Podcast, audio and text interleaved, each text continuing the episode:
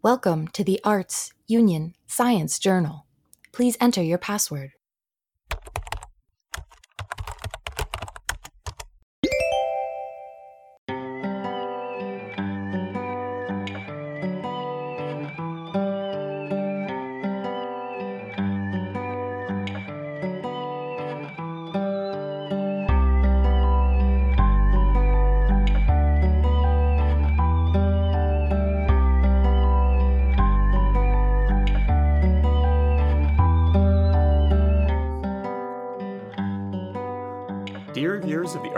Science Journal, welcome back to the journal that intends to analyze movies the way others analyze science.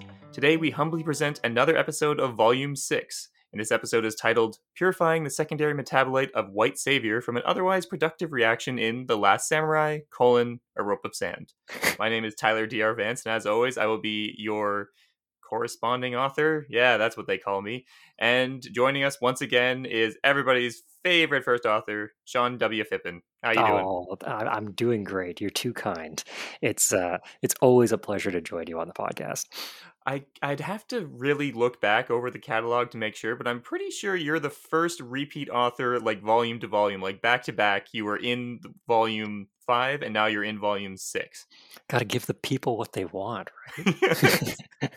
yeah, exactly. They were they were screaming for Cl- it, They're clamoring for more Sean.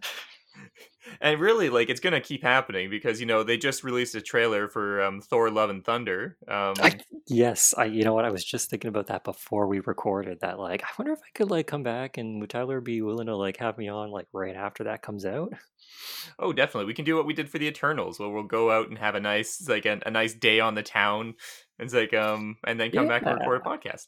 I'd be down for that. That sounds awesome. It's it's coming out in like July or something. Marvel's done this weird thing where they like they don't um, start releasing trailers until like just shortly before the movie comes out. Like honestly, they they're at the, the Marvels got to the point that they barely need to release a trailer. They can just literally put the name of the movie and when to show up, and it'll do fine. And it, I think it's all for the better too, because like you know when they had like a really like long runway of trailers, they keep releasing more and more trailers with more and more content, and it just gives more stuff from the movie away. Like I remember when um they had trailers for Thor, uh, Thor Ragnarok, Mhm. and eventually they released a trailer that revealed that the Hulk is in it, yep. and Yeah. I'll never forgive them for that. I'll never. For- the biggest like people think that this is a new thing though, but the biggest travesty in like the entirety of time was the trailer for Terminator Two. Um, gave away the massive, um, the massive like reveal in that. Which have you seen Terminator Two? Oh, I have, but like a long time ago. So it was a, supposed to be a surprise that Arnold Schwarzenegger was a good guy in that movie. What? Yeah, and they gave it away in the trailer, and James Cameron, the director, was super pissed, like real unhappy about it. Interesting. So that's kind of like a difference between like the product that the director put together and then how it's presented by the I don't know what would you call that like the um like the production company. Yeah, like because oftentimes they have like actual like separate trailer houses, like a completely separate company, and their job is to cut together a trailer with the material you give them. That's why um, Suicide Squad was it, or was it the Suicide Squad, whichever one came out first with uh, Hmm. Jared Leto's Joker in it. Like there was such a disconnect between the movie and the trailer because the trailer was this like hyperkinetic, real fun Queen singing like uh, rigmarole. Yeah, yeah, and then you like watch the movie and it's like more of the usual DCEU dark drab gray beam in the sky. So we're some sort of suicide squad. You're like oh god Will Smith stop it. That honestly did feel like I, I remember watching that movie and it did feel like a bait and switch when I went to see it. Maybe more than like any other movie that I've seen. we were we were promised one thing a bundle of goods. We got nothing but raw eggs um hopefully that won't be what happens today because this episode is actually the next in our we do what we want volume because following the success of our grant renewal volume we are carefree and unfettered by the needs and wants of the financial succubi that once hounded us. Um so we're going to do what we want. No theme no nothing. So yeah the last samurai. The um Last Samurai. What this this was an episode that kind of materialized really quickly um because just out of the blue seemingly you just messaged me like we should do a podcast episode on the Last Samurai. So, would you like to share with the the listeners a little bit about wh- why this movie? What's the impetus for the Last Samurai, and why should we do an Arts Union Science Journal entry on it?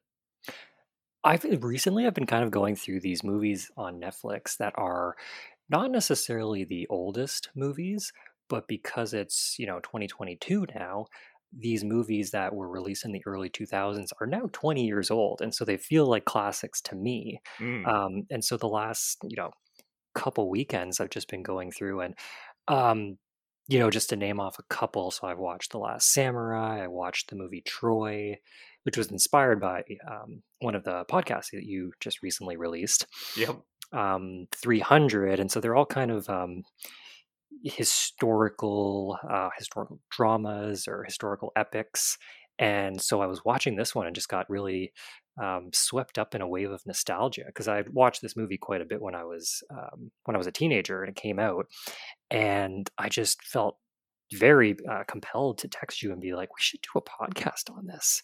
I wanted to branch out from my usual marvel movie uh, content that we usually discuss That's fair. That's fair. And I have I, have plans for your your next entry on this podcast as well. After this, it's like there's I have thoughts uh, cooking. Um, okay but we we won't talk about those here because we we have a lot of movie to get through.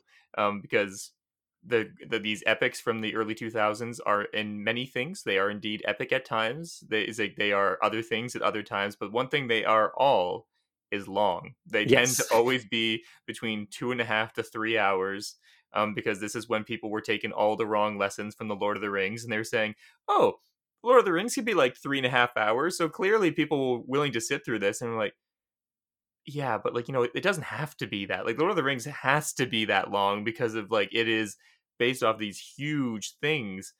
You don't set out to make a three-hour movie with just just cause just cause you want it.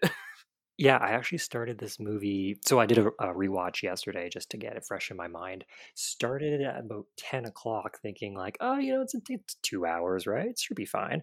And then I checked the actual runtime and I was like, oh, oh, no. It's going to be a late one. oh no. Oh god. All right. Well, so before we get started, we need to give a reminder to our audience that you can always email your corresponding author, which is me, um, at artsunionscience at gmail.com, all one word with no caps. Uh, you can also find this podcast on Facebook, but not Twitter, because I'd probably have to commit seppuku if I ever partook in that particular form of social media. So intense would be the dishonor. Um, and with that. Oh yeah, yeah. I I have no regrets concerning it. Um, and so with that, I think we can get into the episode proper. Uh, for those of you who are reviewing our episodes for the first time, our analysis follows the traditional sections present in a scientific paper, which means that we're going to start at the very beginning. A very good place to start with the introduction.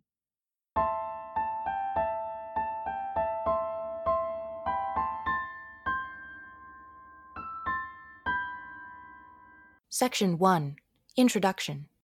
All right, the introduction. Placing the film into context, the introduction section is a brief history of the film, both objective and subjective.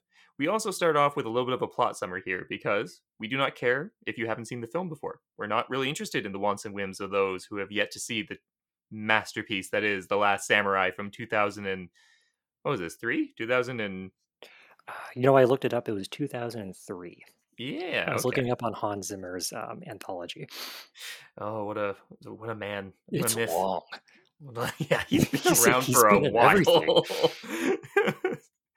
All right, so the plot summary that I have written for The Last Samurai goeth thusly.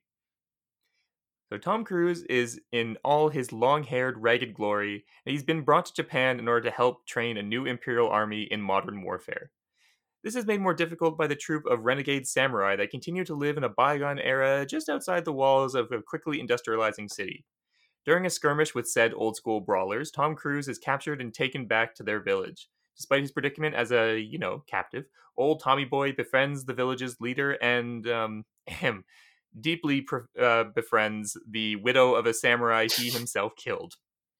Slowly, he becomes enamored with the samurai code and the spiritual lifestyle that it produces. And even once he's been released and returned to the hustle and bustle of the big city, the cruiser, which I've just recently decided I'm going to start referring to him as, just can't remain. It's like remove the samurai that has been taken from his noggin. When it becomes clear that the Western influenced government has no intention of letting their naysayer samurai live in peace, Tom Cruise joins up with the last of the samurai to do battle against the much better outfitted Imperial Army.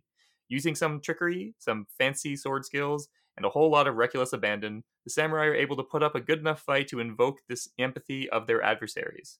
While Tom Cruise is the only quote unquote samurai to make it out alive, their fighting spirit convinces the Emperor to expel the poison from his council and hold true to the old ways, as Tom Cruise rides off into the distance towards more adventures of samurai ness, I suppose. So that's the samurai, the last samurai, as I see it. It was released in 2003 to the tune of 450 million dollars worldwide. Uh, considering its budget of 140 million, we are very much into profit with this one. On the critical side, things are doing all right too, actually, with a 66% on the re- review aggregator Rotten Tomatoes, with an end of around 222 critics.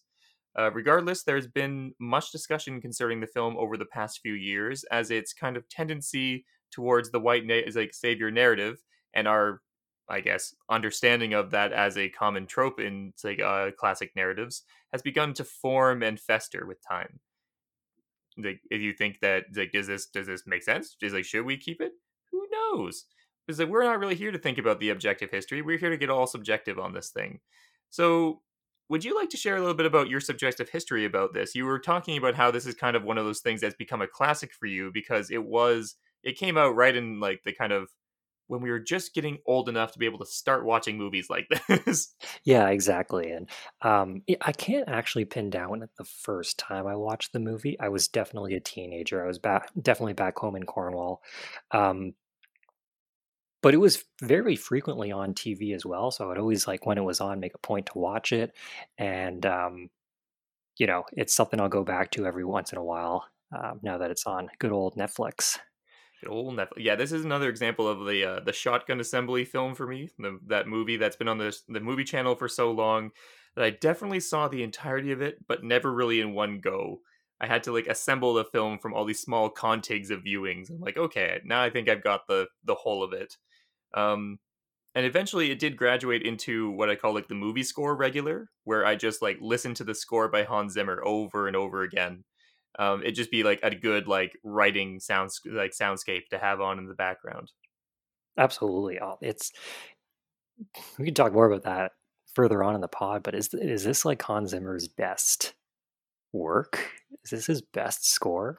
It's hard to say because I think he has like he has a break kind of like pre and post Batman. And when I say a break, I don't mean like he took time off. Because it doesn't like from that man's like filmography, it seems like he never took any time off. But instead, more like there seems to be this kind of transition, similar to like a lot of the famous composers like Danny Elfman or John Williams, of like before they worked with the director that they became most famous for working with, and then after it. And then like Hans Zimmer, like once he starts working with Chris Nolan on the Batman movies, it's just like it's like he completely shifts gears into like a lot less melody, more tonal, more kind of like deep bass and like and percussion, as opposed to like in these days where we're still doing like full melodies, we're still like mixing around. Like it, I would have been hard pressed to identify this as a Hans Zimmer score um, without the the names that pop up at the end, as opposed to like you know, like post Inception, whenever you hear the blah, you're like, okay, is this Hans Zimmer or is this yes. a Hans Zimmer sound alike? He, you know what? I've never really thought about that, but as you were describing that kind of shift, um, couple movies are coming to mind. So, like you mentioned, Inception, Dark mm. Knight, um, Interstellar is another one. Yep. Oh yeah. Um, so yeah, it, it's it's an all star kind of um, group of movies that he's been involved with. So it, it would definitely be hard to pin, pin, down like what the best one is. But it for um, for me personally, The Last Samurai is one of my favorites. Yeah, I think it's probably one of my favorite. It might be edged out in terms of his more melodic things. It might be edged out by the Pirates of the Caribbean. Um, for me, I I still think that's one of his best scores. Um, oh, but he's oh, doing yeah. a lot of the same kind of the same kind of stuff here. And I think there, as we will get into it later, but there are certain scenes that I think really like. You take away the music, it just looks stupid.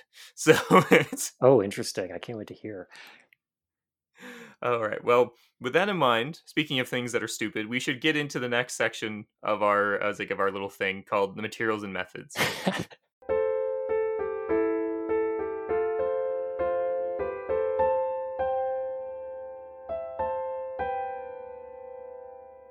Section 2 Materials and methods.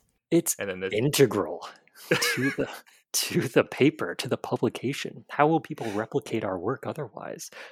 well, that's a good point because Materials and Methods is indeed a comprehensive guide to the equipment and methodology that we use to watch the movie.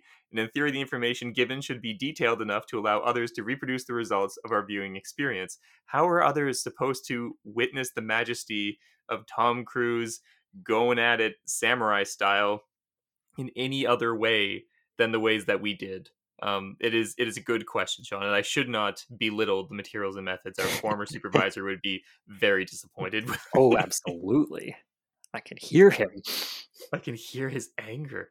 Um, so would you like to share? It's like as a, I guess you've watched probably the Last Samurai. From my understanding, you must have watched this movie like three times in the last little bit, two times in the last. Two times. So I watched Two it probably okay. like three weeks ago, maybe, and then just last night. Um, Okay. But I'll, I'll go with last night's because I I made the I made a point of actually point by point writing some stuff down.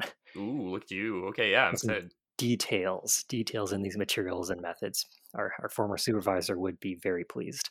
Put yourself in this situation. It's 10 p.m. on a Friday night after a long week of purifying protein. So you watch this movie, you pop it into your Toshiba TV, obviously.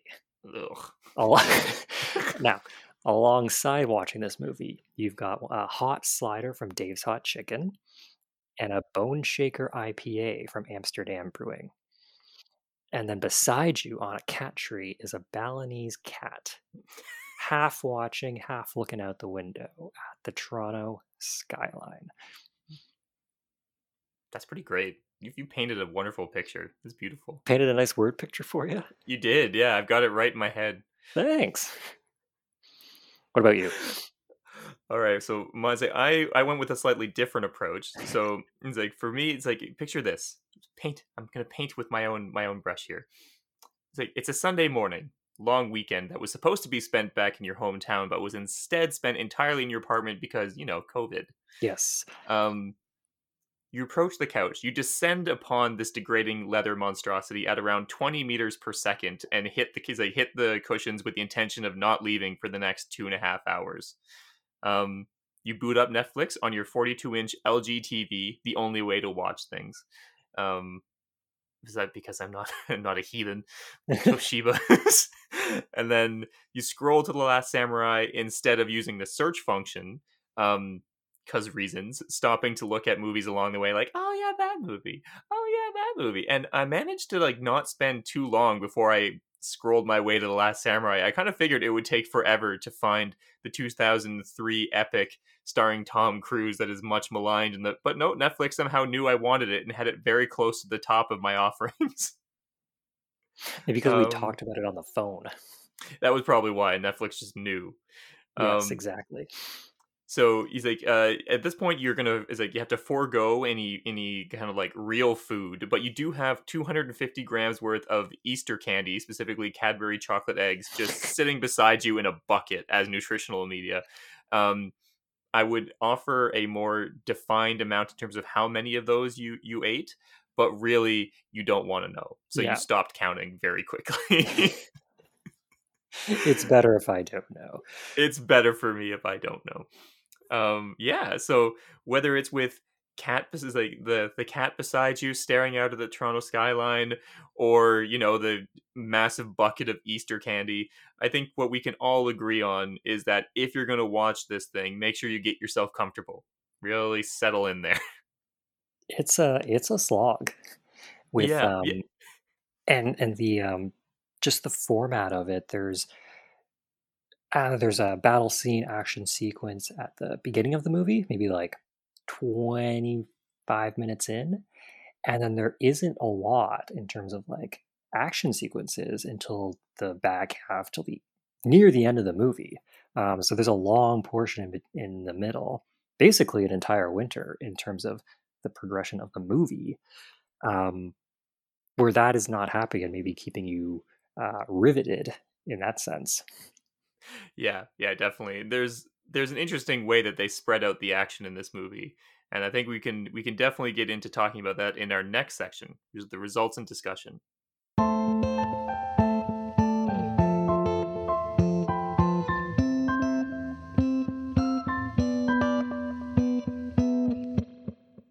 Section 3 Results and Discussion. All right, results and discussion. So the results is the meat and potatoes of any scientific publication.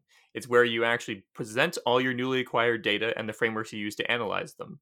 Meanwhile, the discussion is usually a separate section which actually connects the like movie analysis portion to as like to the outside world, answering and asking key questions about the mo- place of this movie in the wider canon.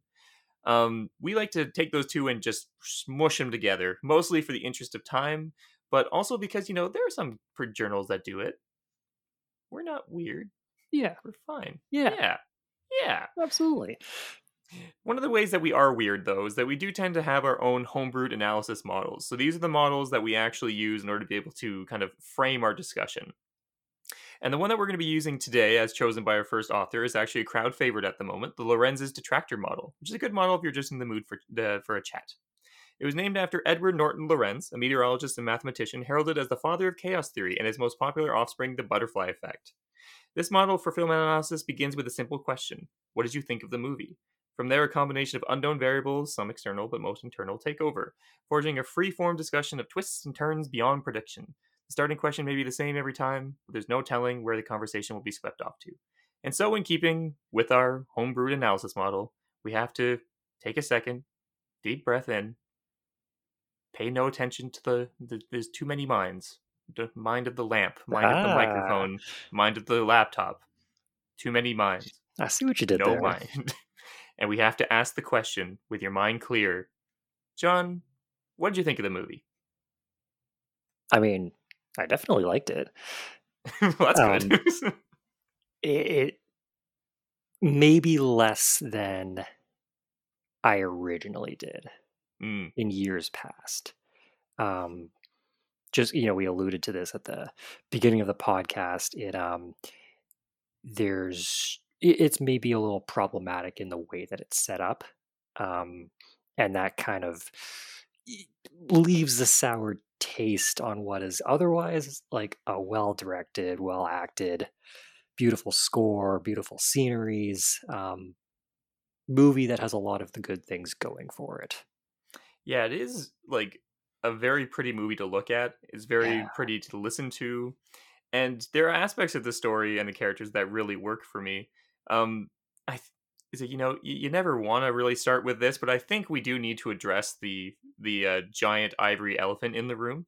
which is known as the white savior is like narrative um it was mentioned briefly in our title it's like we also brought it up a little bit during the um the objective history aspect um Yeah, well, I, I I was hoping we would do this as well, just because I didn't want it to fall by the wayside. You know how we can kind of get caught up in while we're doing these podcasts and go on, you know, different tangents, which I thoroughly enjoy. But I think we'd be remiss if this wasn't something that we discussed.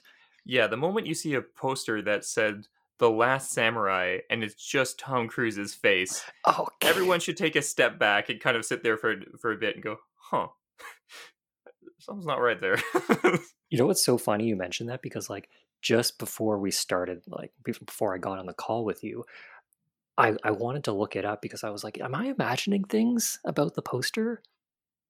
There must be other posters, right? And I just, you know, I googled like the Last Samurai cinematic poster in Google Images, and you know how it'll give you like dozens and dozens and dozens of images. yeah Well, the first, I don't know, like 10 of them, there's only one that doesn't, that has more than Tom Cruise in the poster. All the Yeah. other ones are like, you know, it's his face or it's his him, it's him on horseback in samurai in the armor. Um, there's one that has him, uh, Katsumoto, Taka, and um, um, Ujio. But that's the, but that's one in the first ten. And uh, okay, there, there's one other poster that has Tom Cruise. Behind him is Katsumoto, but that, that character is like shaded, so you can't really tell who it is. I can Yep. because I've seen the movie so many times. I know that that is Katsumoto. but yeah, it. I'm not really sure how that got greenlit.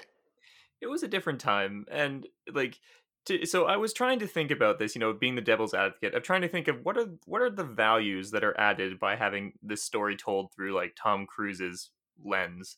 And i guess like you know it's the outsider's perspective so which means that like you have like the ignorant like center person who is discovering about the samurai code at the same time as the audience makes it easier for like a, a western audience to get on board with which you know is like the usual reason why they do this anyways because this is supposed to be for the white the white people to, to get in board. So we're just gonna drag them in through the through this aspect.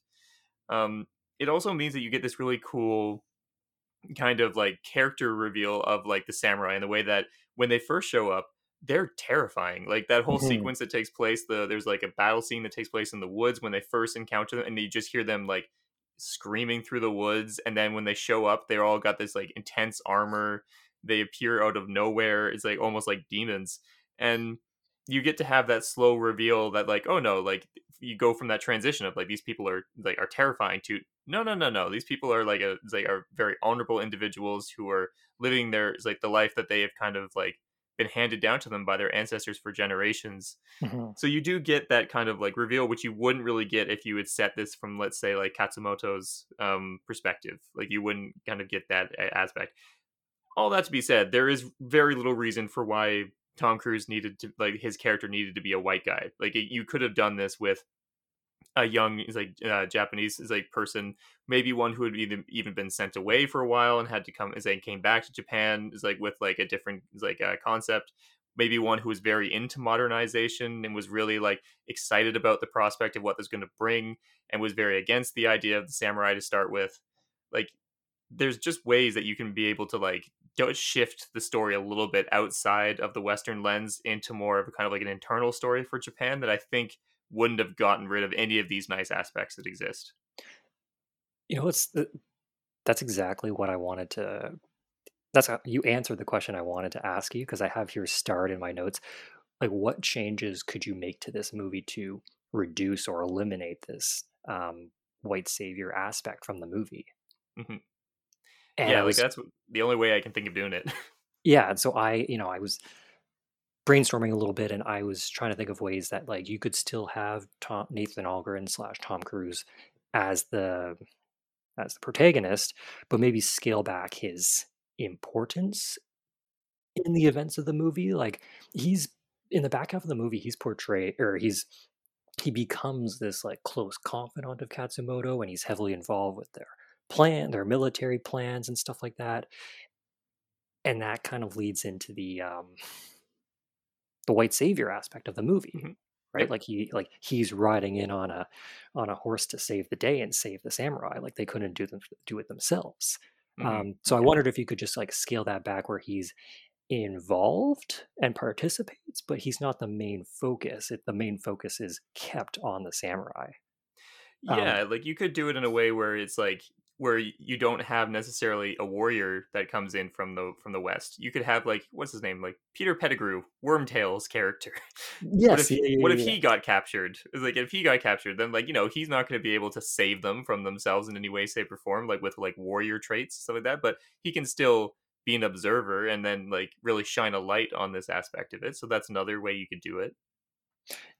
Yeah, but I really liked the idea that you had where like maybe it's a, a person of Japanese descent who is more uh, whether he was raised that way or um, or whatnot, he's just on the side of the um, the modernization movement in Mhm. Japan and Yeah. then gets captured and then like sees the way of the samurai. Like that would be that that solves a lot of the problems right there.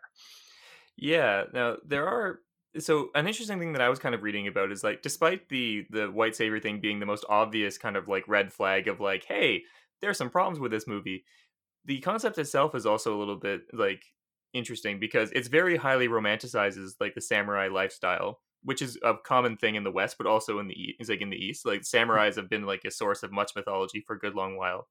Um the truth being though that like the vast like while they were obviously good like uh, like nice decent noble samurai they were also like less so because the samurai were effectively a, like a, a warrior caste. They were a upper echelon of society that were given like complete and over, like overarching control over the people below them. And a large re- part of the reason why a lot of samurai fought against modernization was nothing to do with honor or their is like or their emperor or like their ancestors but was completely to do with the fact that they didn't want to succeed power to these like you know these non-samurai these like peons these people who were like rising up through the ranks. And so it also kind of like makes it difficult to the to imagine a story in which like because I, I have a hard time believing that any of the like the samurai would have would have um spared the life of any of the Japanese soldiers and brought them back to their village and been like, look at our way of life because as far as they're concerned, like they're of a lower caste. The only reason maybe in a lot of ways why Nathan was treated the way he was is because he was an oddity, a foreigner, someone who was outside their caste system entirely. And so therefore they could treat him as even an equal at some point. point and i'm not sure how that would have really translated if it wasn't a um, quote unquote white savior coming in from say from afar hmm. interesting you know what i as i was watching this movie and just trying to like delve a little bit into like this historical context um maybe realize that this is like a I would like to know more about the history surrounding this movie. I know these particular events are not real; it's a fictional movie, but um, there was a period in Japan of modernization and a shift from these traditional ways. And it would be, I would like to learn more about that. Yeah. Yeah, I think it's a very complicated time in history. Is like one that I am not especially well versed in, and one that would argue that maybe the director of this movie, Edward Zwick, might not have been 100% well versed in either, um, or at least didn't care to showcase a lot of the complexities of it because he was more interested in kind of this like epic and creating a more simple narrative of like modern bad like um old ways good um and uh you know like you got to do what you're going to do at certain points like you like you have to change history in order to be able to set the narrative right um have you ever seen any other movies like movies by this director he has like not the largest like a uh, filmography in the world, but he has done a lot of other big movies. I actually haven't. Um, did he direct Glory? He did. He did. And I actually had never seen Glory until it was like um this podcast because I decided I would watch it. Because I was like, really? He also directed another famous white savior movie. like, all right. What's up with, yeah, so what's up with that? yeah, it was like Glory was like a Civil War um, movie starring Matthew Broderick as a um, leader of a all black regiment, is like a for the Union Army. Um, within that all black regiment was uh, Morgan Freeman's uh, character, as well as Denzel Washington's character, as well as Captain Holt, Raymond. Raymond Holt. Raymond Holt's back. Um, yeah, the it's like Denzel's performance was actually uh, awarded a uh, best supporting Oscar. Um, it's like um for for his work in that one. And it's actually based that one, unlike The Last Samurai, is based on actual events with actual people. At least Matthew Broderick's character is an actual person. He was an actual head of this as they set up. And so people give a little bit more like of a um you know he gives a little bit like less flack for glory because like yeah even though it was still very much a kind of like this aspect of like, oh yeah, we're gonna. It's like this is a, a story about Black Pride. We're gonna focus almost like really heavily on this white dude. It's mm-hmm. like as a kind of a thing. Still, at the same time, at least this is like historically sound. This is a thing that actually happened. This guy actually did fight to, like to keep this like to like gain quote unquote glory for his for his troops. Is like um and it was this group of all black is like um soldiers that actually did pave the way for more is like um similar regiments is like with their valor is like and so then is like it's thought that really the introduction of like of uh, black soldiers into the union army was a massive turning point for the war is like that actually shifted it in the union's favor. Um but it's just funny to me that this movie that is still like about this thing that he's obviously passionate about but like needs to center this white dude and then he went and did it again like some 10 years later it's it's a weird pattern to have, right? Yeah, yeah, yeah. It's it's just kind of like why you why is this your thing, man? why, why is this your thing? That's not a good thing. That's not a good thing to be your thing. No, no. And there were like there are actual like key ripoffs from the Last Samurai that are just totally ripping off scenes from Glory, like the scene where Tom Cruise is trying to train the soldiers and he was trying to prove that they're not ready so he he's like he's like basically tells the Japanese soldier to shoot him. Yes, and he's kind yeah. of like he's got the pistol and he's shooting it at the soldier to try and showcase how in the heat of battle, like the reloading portion, he's just he's not getting it. Like he can't do it.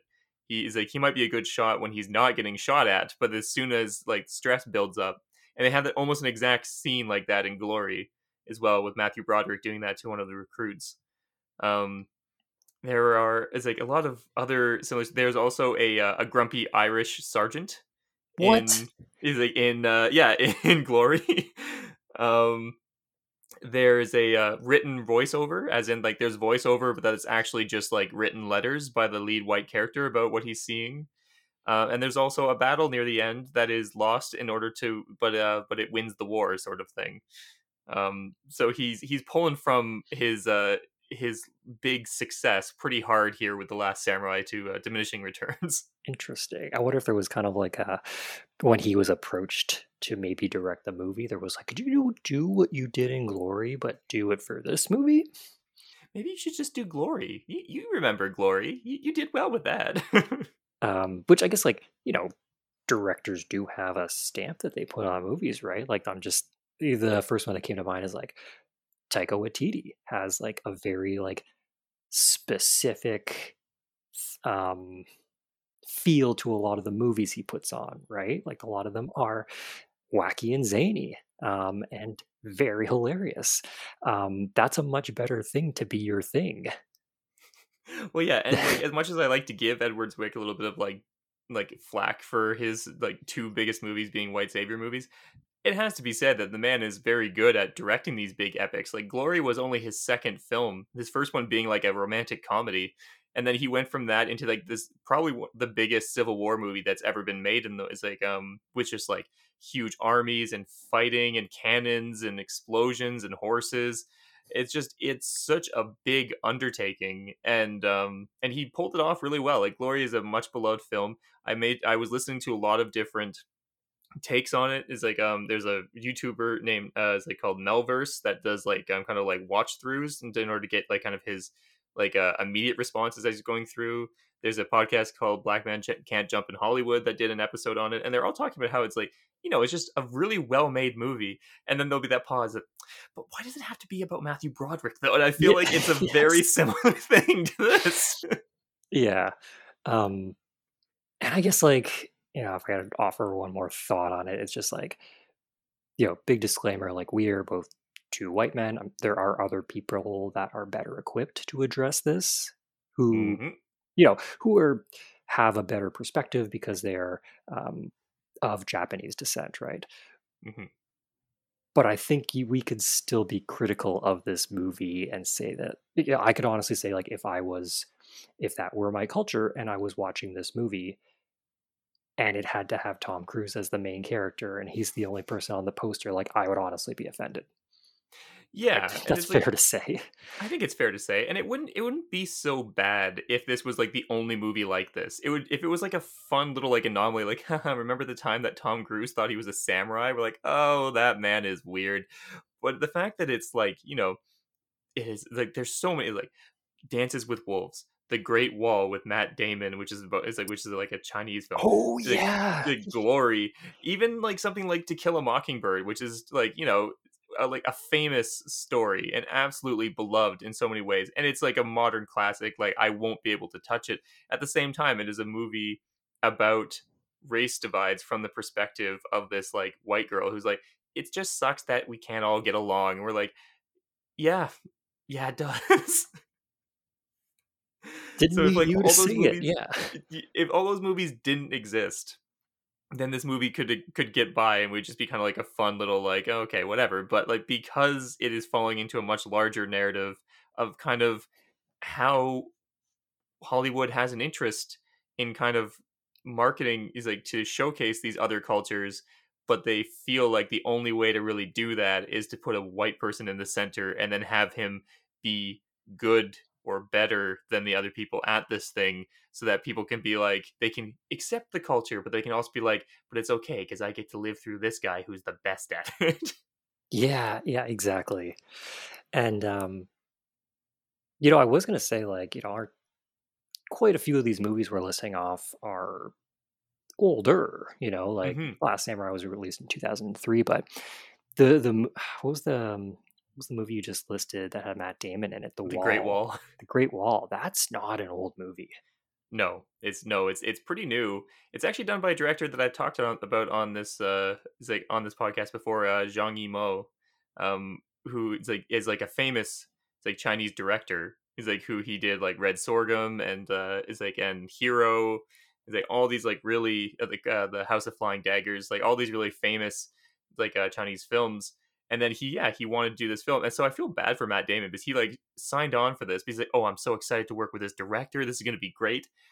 And then as he's like going through, there's like a great interview that he did with mark Maron on the what WTF podcast, where he's talking about the realization slowly that like, oh no, I'm in a white savior Oh, Hollywood no. movie. the kind of like slow realization, of like, oh no, what have I done? You know what? I haven't.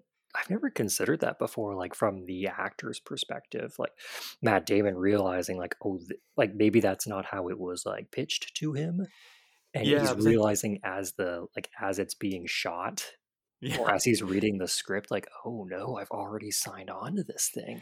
Well, yeah, was- I think he just he wanted to work with his director. Like he's a famous director, so he just he's like he thought, oh, this will be great, and he's like the kind of recognition. He tells he tells a great story about how his daughter, whenever she's trying to like take the wind out of his sails, will like bring up the Great Wall just to like make fun of him, and she's talking about it's like she's like, Dad, how what, how can you even say that? You were in the wall. He's like, it's called the Great Wall. She's like, there was nothing great about that movie. Was- I'd highly recommend seeking out that interview. It's it's quite funny actually. I will. That sounds great. I'm sure it's on YouTube. oh yeah.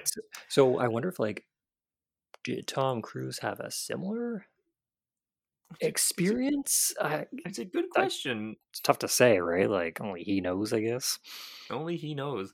And this might be a good time to start talking a little bit about the um the Eye of the Storm that is the Last Samurai because we we do spend a lot of time with Tom Cruise in this movie, and I must say that um my my wife who hates Tom Cruise, she she absolutely despises him as a performer, knows nothing about him as a person, but you know as a as a performer, she's not not his biggest fan.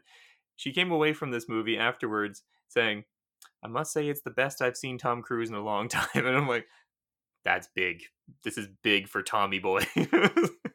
Well, you know, uh, as we do the conclusion for this podcast, um, I've chosen like as my gauges, like what are Tom Cruise's top roles and what are his worst roles, and where does this fall? So more on that later. But yeah, like I, I thought this was a good performance from him. Like he had a role here where he's playing a you know a, a soldier and a decorated war hero who is a, like a deeply deeply troubled person clearly suffering from um you know post-traumatic stress depression he alcoholism um and there's you know i'm thinking of this one scene where they're um he is talking i don't know the actor's name all i know him as is peter pettigrew unfortunately That's all I know him as Um, too.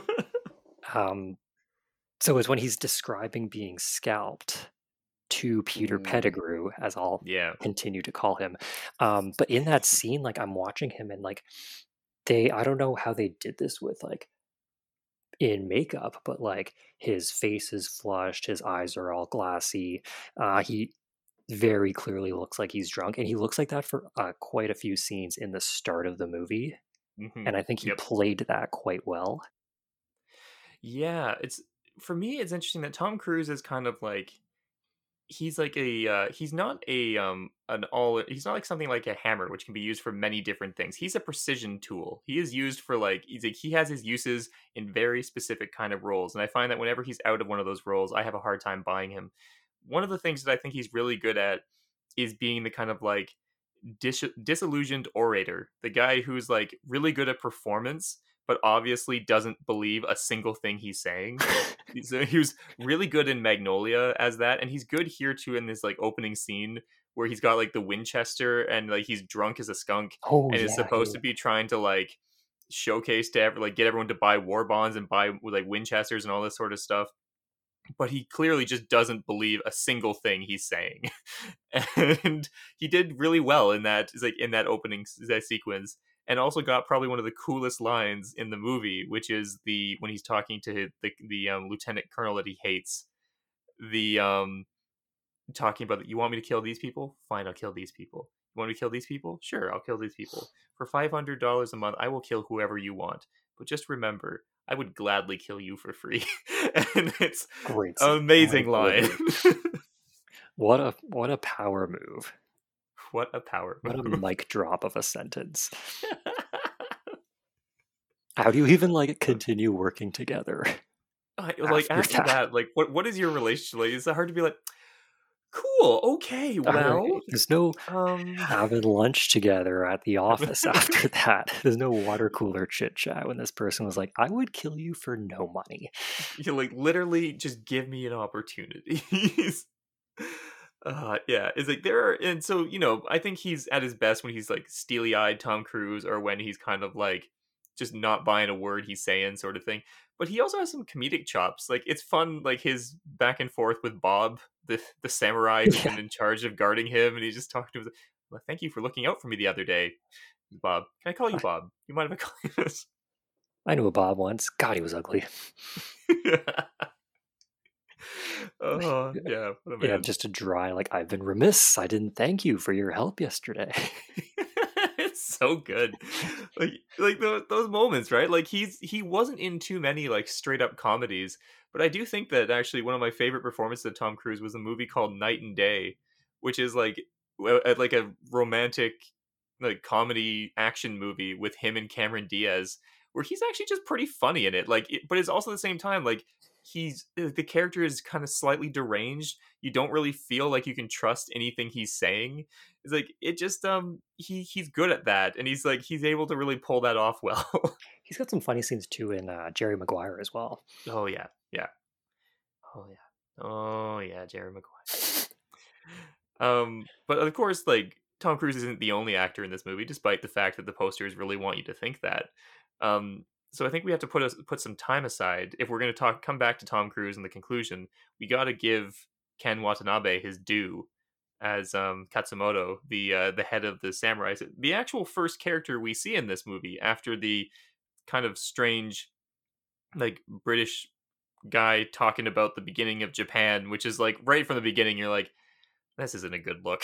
like Oh why yeah, as why is, why is the off- narrator a British dude? Yes, no. Again, Yeah, again. But then we then we go straight into like problematic. Oh yeah, but then, then after that we go straight into like Katsumoto having this kind of like vision of this tiger in the center of a group of samurai, like and the tiger fighting back against them. Um, and like right from the beginning when you see like I, this was the first time I ever saw Ken Watanabe in a in a movie. Um, when I first saw it way back in um 2000, probably saw it in two, like didn't see it in 2003, probably like 2004 or five, but every time he shows up in any movie afterwards, I'm always immediately on guard because he does such a good job in this. He's like he's so good. So I'm like the moment I see him, I'm like, hey, I'm in good hands. It's Ken, my old buddy. Yeah, I've got. I have a I'm looking at my notes here, and I've got Ken Watanabe. Single note after that, and it just says incredible, incredible performance. Like that's all that needed to be written for me. Like, Fantastic. like Tom Cruise was great. Katsumoto was my favorite character in this movie. Amazing um, performance. yeah, and he he sells it all. Like while Tom Cruise, I don't think really sells. There's certain aspects of Tom Cruise's performance that I don't really buy. Here, like the Zen portion of Tom Cruise, where he's just like, I have become enlightened. I'm like, I don't buy that for some reason. Yeah, Yeah, But then for Katsumoto, I I believe everything. Whether he's like unsure of his actions, whether when he's sad that his son has died, when he's playfully like as like ribbing like Tom Cruise, like when he keeps on trying to have a conversation with him, and then Tom Cruise keeps on like getting angry because he's bringing up like things that are like traumatic to him. And at one point, is like Ken Watanabe is like, "Do people in your country not like having conversations?" it's just, it's so good. he's great in all of those kind of different different modes. Yeah, um, and in action sequences as well, like in the battle scenes, there's one um, there's one part where Katsumoto just lets out this like battle cry, and I, every time I see it, I'm like, "Whoa, oh my gosh!" I believe Scary. you. I believe you that you're like going to kill me. Yep. Whereas like I don't know, Tom Cruise is fine in the action sequences, but like there's nothing like that. He doesn't have the the ferocity to it. There's yes. this kind of like feeling like like especially it's weird because you see this man who is like and he has to try and like kind of like Katsumoto has to kind of keep these two like strange things that seem opposite to us but like keep them together in one character. The idea of like the tranquility, the person like kneeling before in a Buddhist temple, like the person who mm, like can be very calm and collected and playful and then at the same time you that has to be the same person that yeah when he's like he cuts off a like Japanese general's head and lets has this lets out the scream before he does so. Mm-hmm. They need to be the same person and they need to feel like they're the same person, and somehow they do, and that's pretty impressive. Oh, absolutely, elite performance, elite performance, and one that I feel like uh, Zwick must have known he was going to lean into. If we had done the Baker's elemental minimization model, it's like the scene I would have chosen is actually the scene in the um the cherry blossom gardens between mm. Tom Cruise and Katsumoto because there's a part where it's like Ken Watanabe is just he's leaning into this performance of like talking about how like you know he has nightmares he has things but then he comes to this place and he thinks about his ancestors before him and he finds this kind of like calmness and as he's talking the camera does this kind of like slow like kind of rotation around him as he's turning away from it. It creates this parallax moment and that shot is used exclusive like not exclusively but intensively by michael bay um have you ever heard of the michael bay shot? No what is that it? Like so the, the michael bay shot is usually like in its most intense is that a person will be standing up it's like slowly and kind of turning to their left is like in looking into the middle distance. And as they're turning to the left the camera is is like below them and rotating around them in the opposite direction.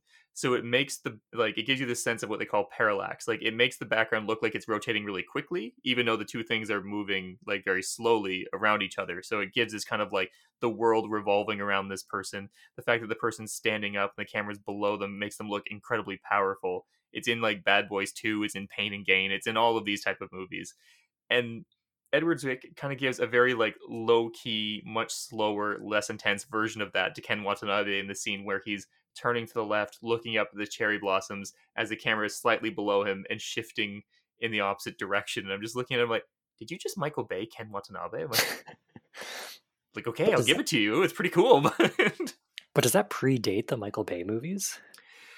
No, so this is 2003. So Bad Boys is like, and Bad Boys, well, at least no, Bad Boys Two came out the same year, hmm, two thousand three. Mm, okay. And so the first Bad Boys came out before it. Um, but you're right. Maybe it wasn't known as his mainstay yet at this stage. Maybe it just be- became Michael Bay's shtick, like his thing, after like repeated use in a lot of these movies. Who knows? But maybe Bay got it from Zwick. Maybe he was yeah. looking, watching Last Samurai, and say like, "I bet I can do that God. better, faster, more intense." yes, exactly. In every movie forever and for always. Uh, that is a great scene, honestly. Yeah, yeah. I always enjoy their. It's like I enjoy their conversations. It was like their their back and forth conversations. They are a lot of fun. Me too.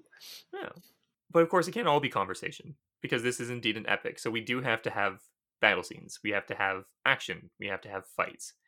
Um, and there are quite a few. As you said, they're kind of like strangely paced throughout the movie because there's one very close to the beginning. There's a whole lot of nutting.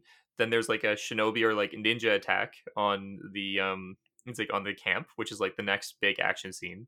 And then there's some like more like kind of small hand to hand fights between like Tom Cruise and like and other people who are trying to kill him. Between like the samurai they're trying to leave the leave the big city and stuff like that. And then we get to like the big action like fight, which like the two towers lord of the rings pretty much made it so that like if you're gonna make an epic now you need to have a big fight scene at the end. Helms deep set the tone.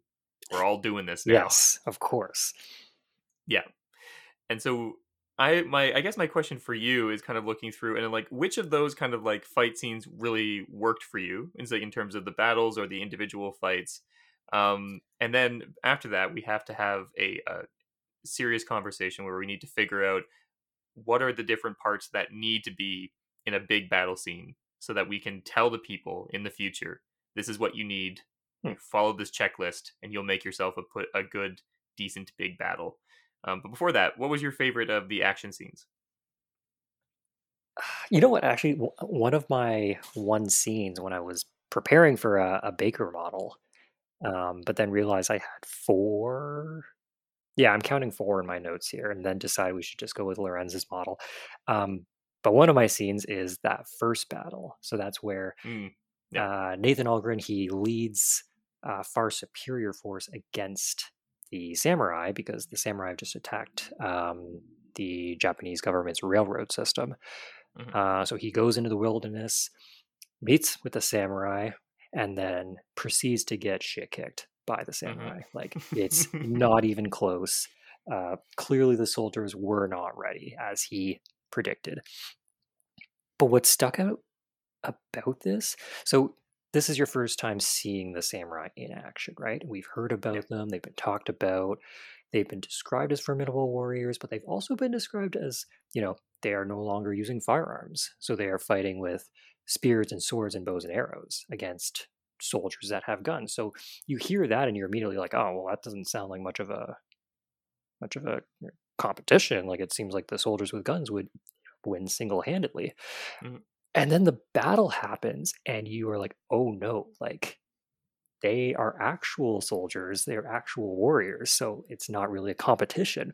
And it reminded me of a really a battle scene from the movie 300 which like i still think about sometimes where it's the first battle and it's like maybe 40 minutes into the movie Mhm. you haven't seen them in action yet and it starts out so the the 300 spartans against the persian army that's like vast and seemingly endless and it starts out as any other battle there's a charge they're um, they meet in the middle there's um, you know the persians are pushing against the spartan soldiers and then leonidas just yells like now and then they stop and then just like push them back. Spears come out and they just like keep doing that over and over systematically.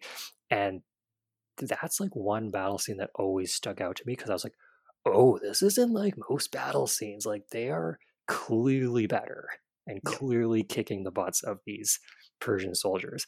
Um, and there's a line from that where uh, they only brought 300 soldiers. Um, they meet up with another group of um, Greeks who brought like way more people. And they're like, Leonidas, what's going on? You only brought 300 people. Like, how come you didn't like bring more soldiers? And he ends up saying, See, old friend, I brought more soldiers than you did because like my people are actually trained professional warriors. And you see that in this movie as well, where Nathan Algren brings this um, group of soldiers, but they haven't been properly trained yet. They're not ready. They crack under the pressure, and the line folds Mhm. uh, against this, you know, much better trained force. So I really liked that uh, battle scene. I think it just like set the tone and like introduced the samurai as like, oh, they're much more formidable than I thought they would be. Yeah, definitely. And it's it's one of those situations of just kind of like how it kind of convinces you that having guns isn't really useful here in the way that like you're you've got them and they're holding the line and then someone starts shooting too soon and then they all start shooting and none of the samurai are going down. And it's this feeling of like they're getting closer you've all like you've all already shot it's like now you need to reload i'm like oh no. And then i've what i've discovered from this is that whenever a commanding officer screams fire at will it's not a good sign No, I noticed that too last night during the watch. I was like, oh, that means everything's gone completely off the rails.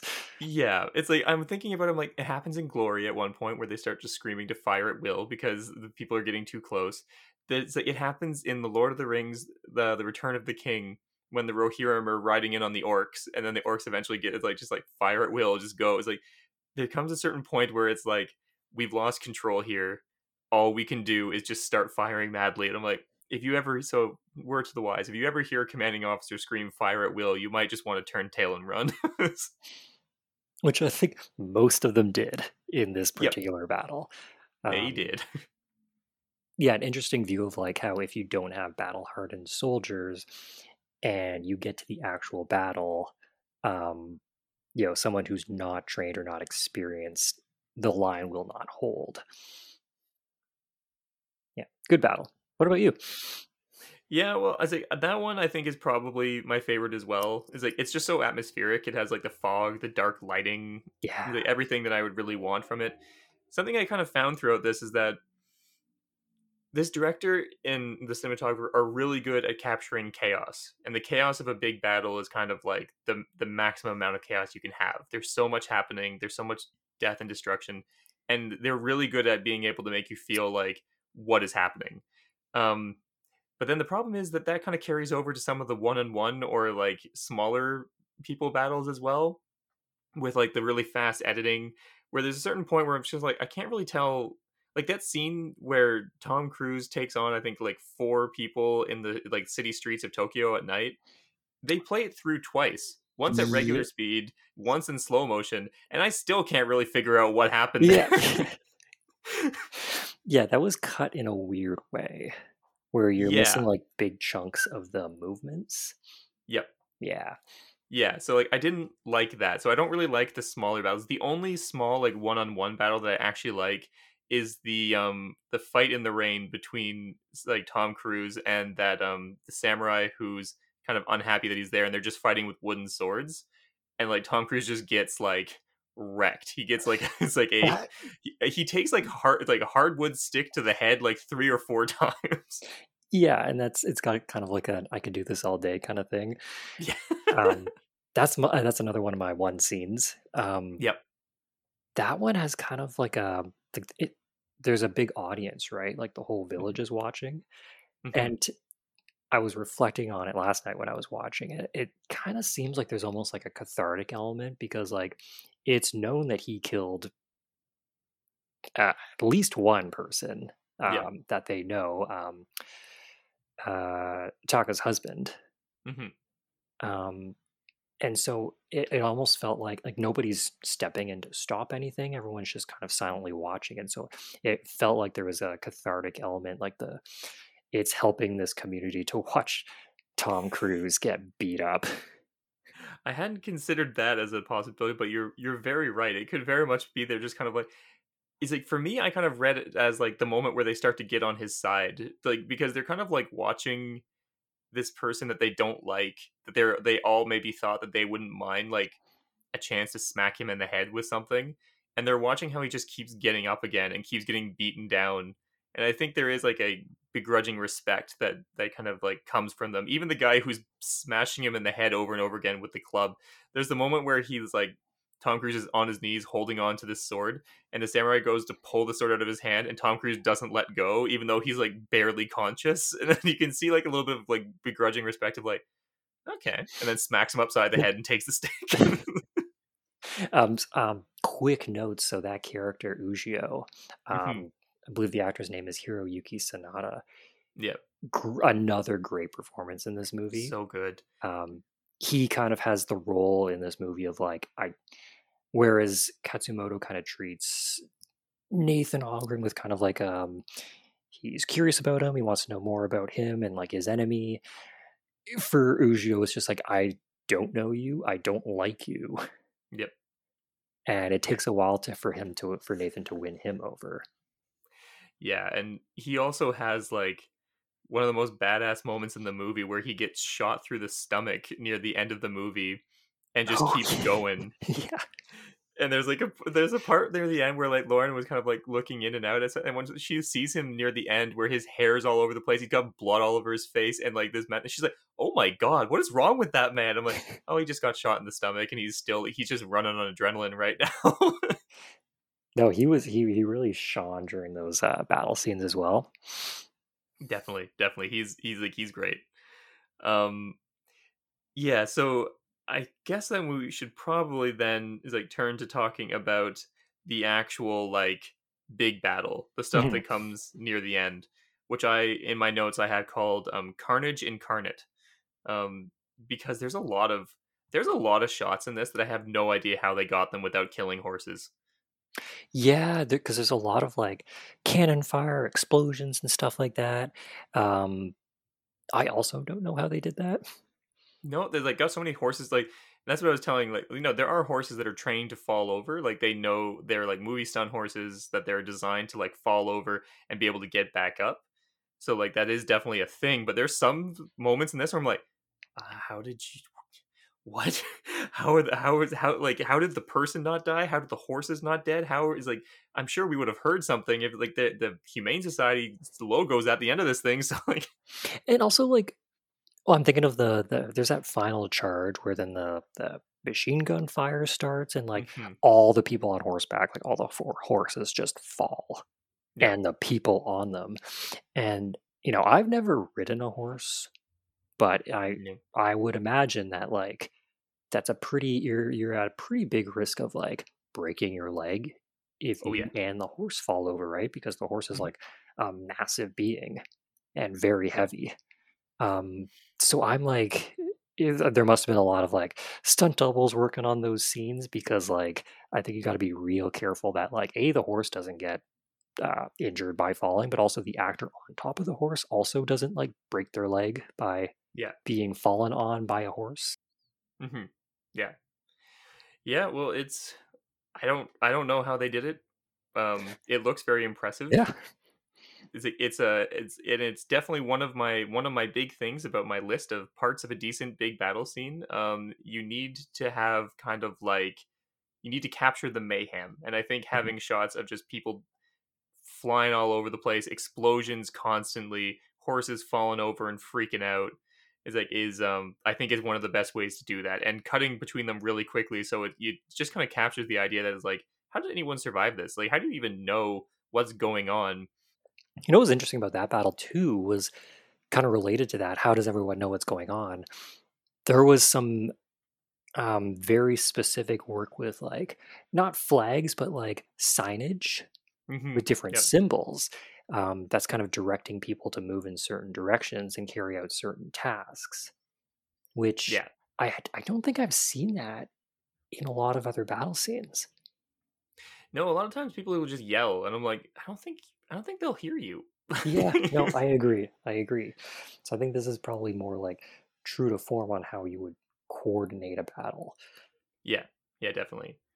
Um, another important thing in any big battle scenes is, despite the fact that you have to have like mayhem all, all over the place, you also have to have like signature moments of brutality, like individual shots that just kind of like that- are even there for only a second. They make you go ugh, and then like carry on.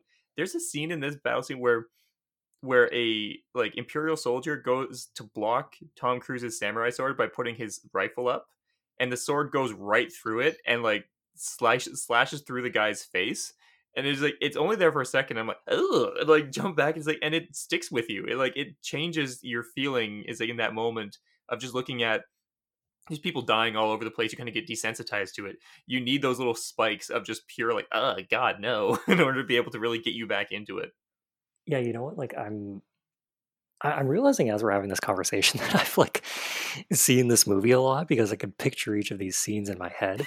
And it's like, oh, I've seen this a lot. I have it committed to memory.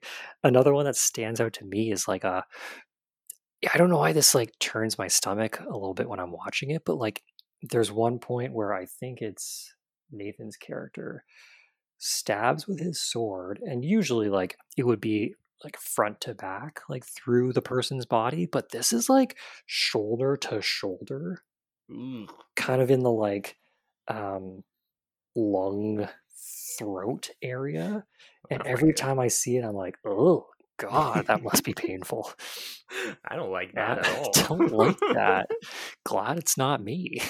exactly um in in keeping with that also it's important to actually try and keep track of the characters in these giant battles as well as their demises like when they actually die um because when you think about it you're going in on both sides and you have to have like no knowable characters on kind of both ends usually so you'll have like the good guys in this case they have you know there's tom cruise the katsumoto it's like there's like maybe like three or four other samurai that we kind of like know by face if not name including bob who also dies which is very sad Oh yeah. Um, yeah, yeah, yeah. He's like, eh, and then uh, on the other side, you have like the oh, you only really know the higher ups. You know, um, like the lead, like American general or colonel or whatever he is. You know, uh, Osamura, the um, Oh, kind yeah. of like power greedy modernist, Mhm. and then you also have like the once lieutenant, now higher up, who was like who was kind of like always been just kind of in the background. Oh yeah, kind of, he was. He seemed like a nice guy. Like he seemed was like a nice guy. He seemed like he was. He seemed like he was friends with um with Nathan before he got captured, yep. or at least like respected him and stuff. And he always kind of like seemed to me like he was um he was just like a just following orders kind of guy, and like thinks he's doing the right thing. Like he joined the joined the military to fight for his country. And you can see in that final scene where he's like, where they're everyone's getting shot by the machine gun fire, like he's like emotionally moved by it, even though Mhm. he's on the other side. Yeah. Yeah, you can see that that he's like yeah, he's you don't know anything about him except for like the few reaction shots you get from him of stuff. And just from that you get the feeling same as you said like, oh, he seems nice. In that first battle, everyone's turning and running, including him, because like I don't know, everybody else is. He's not just going to stand there. Yeah. But there's this moment where he turns back and he sees Nathan Algren like continuing to fight, and he there's kind of like a "Ah, should I help him, but also I don't want to die, so I'm to keep running. so I'm just gonna go. I'm, I'm just gonna. I'm gonna. I'm, I'm gonna. I'm just gonna. I'm gonna. uh yeah yeah well and it's the one thing that kind of this battle is really one of the few things that this battle is kind of missing for me is that we don't have a lot of recognizable like combat people on the enemy side so like it's it's you get to a point where like they send in a ridiculous number of faceless soldiers to go and just like die on the other side all in the same uniform and you have you have to get to the point where you're kind of like okay how many more times can i see you stab an imperial army soldier? Like this this battle while big and like and impressive and very like intense its duration was a little bit long like it got to a certain point that i'm like Yes. I can't see anymore. Like I've just you've lost me. You can't. You it doesn't matter what you do anymore. You show Tom Cruise stabbing whoever through whatever anymore. It's just I've I've lost it now. No, I would be interested to see the runtime of that final battle scene because it definitely goes on. it, And it takes a while. And there's even like an interlude in between Yeah. where they like there's the first wave, they win that, suffer losses, more come. I think they also win that, suffer more losses, and then there's the final charge. Mhm. But there's like these interludes kind of where there's conversation in between the waves of incoming faceless soldiers. And like I feel like that kind of it, it it definitely dragged it on and made it feel maybe a little bit disjointed to me. Yeah. I'm not really sure why I think that, but I'm just thinking of other like battle scenes from movies where it's kind of like a one and done action sequence. Whereas this was, I think, two or three. yeah. Well, I think the I think the multi-part aspect of a of a big battle scene is kind can be done really well. Like you look at um the Battle of Helm's Deep in Lord of the Rings, where there's like there are definitive stages to that thing. You have like the first like defense of the of the ramparts with like the uh with the ladders coming up, and then there's an explosion that takes over part of the wall. So then there's the next part which is like fighting the courtyard, and then they realize that they're going to take out the gate. So then they pull some people back in order to go take out the it's like to defend the gate, and then they break through all those things. So then they have to get back into the keep, and then there's a final ride out, and it's like so like each of those things. I think breaking it up that way can be quite useful.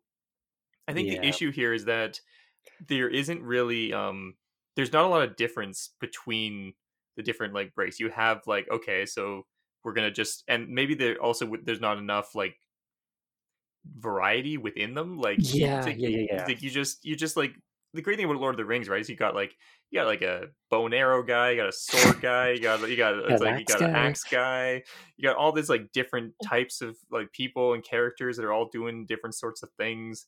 Um and like as opposed to like here where it's kind of like okay so there's a bunch of people who look this way and a bunch of people who look this way these people are all using guns these people are all using swords and like how many times can you just watch people stab people with guns with swords like it just it Mhm. gets old after a while And you know what? Like, first of all, that Helm's Deep battle scene is like an all timer.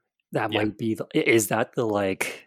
Um, i think that is the the the mark to beat is like that it's the hard gold? to beat that Is that the gold standard battle scene? like for me personally, I think so because I don't think even Minas Tirith in the third movie actually manages to trump Helm's Deep. I think it's just it's so good. Should I go rewatch that? should should we should we get together and watch all the Lord of the Rings movies in a single day? Oh my god, we haven't done that in years. it's been such a long time. I That think we was should like do it. that was like 2013. Yeah. We've known, we're both old and have known each other for a long time. We've known each other for a very long time. Um, you know, a couple thoughts on that battle compared to this one. The Helm's Deep battle scene is, I don't think it's half the movie, but it's like, would you say a feels third? it. It, it feels like it, like maybe a third of the movie. It's long and it's also cut up not just by, like you said, like changing aspects of the battle itself, but it also cuts to like different events in True, the world. So true, you'll yeah. you'll cut to like Merry and Pippin, and they're um, they're doing things with the Ents. Um, I think you cut to um, Eowyn has something going on as well. I'm trying to remember. Um, oh, like Frodo and Sam have something. Frodo and Sam and Osgiliath with um yes, yes, with- yes, yes. It's like Sean Bean Jr. Sean Bean Jr. Well, guy who was in uh, 300. Um, Yeah, Yeah, yeah. they're- they're the all one, in- the one-eyed guy. the one-eyed guy, exactly. Who who who spoke in prose. It was, it was an interesting choice. Anyway, um, that kind of helps to like make it the battle not seem like it's dragging on to me. Whereas this was like, this is the only thing going on in The Last Samurai was like this battle scene. It doesn't cut to anything else. It's just like a a, a, extended battle scene with multiple parts, but there was nothing else to cut it with. Yeah, and for me, I think another issue is kind of the idea of like there's a lack of victory conditions in like here in terms of like whenever you have a feeling of like a hopeless battle, you is like it's hard to kind of give an indication of like how do we win this then? Like what are we aiming for? Like other than just kill all the soldiers. Um, now, granted, like Helm's Deep has the same victory conditions, um, but I I don't really know why it doesn't bother me there. But with this one, it's just kind of like the it's like when they they're bringing up Thermopylae, they're bringing up the 300, they're bringing up the fact that they're- they're just all gonna die, and I'm kind of like, okay, like then get on with it. Like let's just let's go. yeah, I think it's harder to like because that was the the end result, right? Like everybody did die. Spoilers, Mhm. spoilers for the audience for this 20 year old movie. Um, everyone but Nathan Algren did die. Um, but it serves a purpose, right? Because that death kind of ins- um, serves as inspiration for the emperor to nix his trade agreement with the United States. Um, Mhm. And that wouldn't, I don't think that would have happened unless there was this mass casualty in this battle and his mentor is killed. Yeah, But it's it's- definitely one of the things that Edward Zwick likes: the idea of you lose the battle, but you win the war. Yeah, yes. Um, and you know that as the viewer, I guess, or it's revealed afterwards. But like, as you're watching it, it like, I agree. Like, you you you know that there's no like, there's no end game here. There's no like chance of victory. That kind of feels a little bit like hopeless, a little bit. Mm-hmm. Yeah, Yeah.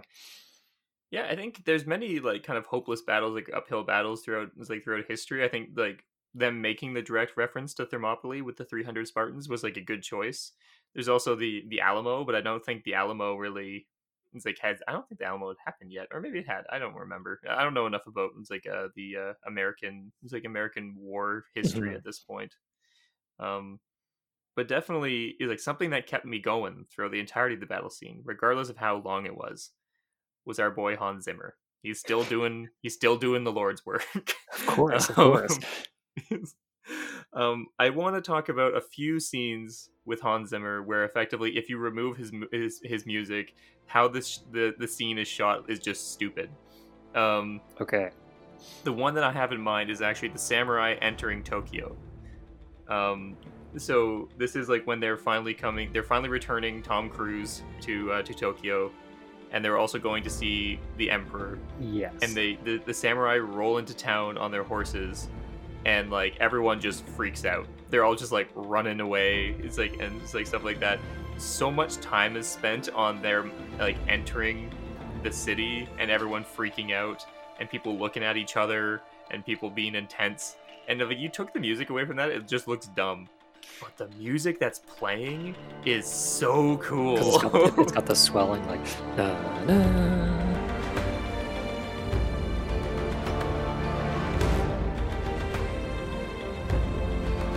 Because we hear that sort of like it's like that sort of build up a few times in the movie, but rarely do we get to actually like play the full melody.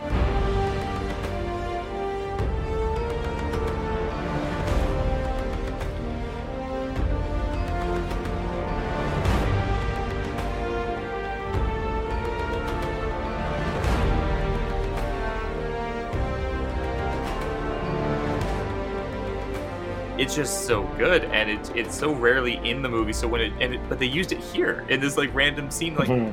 it works so well it works so well and it's a great great job Hans. I've never thought about that. Like if it, if you took the music out, if you took the score out, it would just look weird.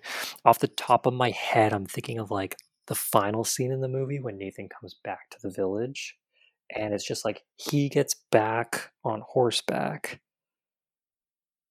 Taka is doing something I can't quite remember, but she looks up and sees him, pans to him, pans to her. They look at each other. Movie ends, and I think like over cat, like over that, um, Peter Pettigrew is talking, yep talking about like what happened to the American soldier.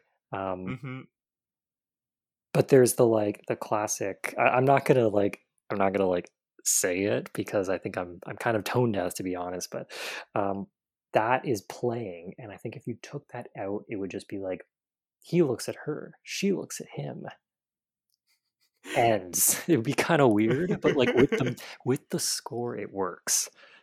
yeah well there are some there are a lot of movies out there now that are like more independent films that use really minimalist like music like they don't have a whole lot of non-diegetic music we just watched a movie called the sound of metal with uh, Riz Ahmed that's um it has very little like non-diegetic music in it. So a lot of times you are just watching characters like sitting with their thoughts but it, it induces like a very different feeling. Like it's it, like if you're gonna like enjoy a scene like that you have to be reading into the interiority of like what's the character thinking about.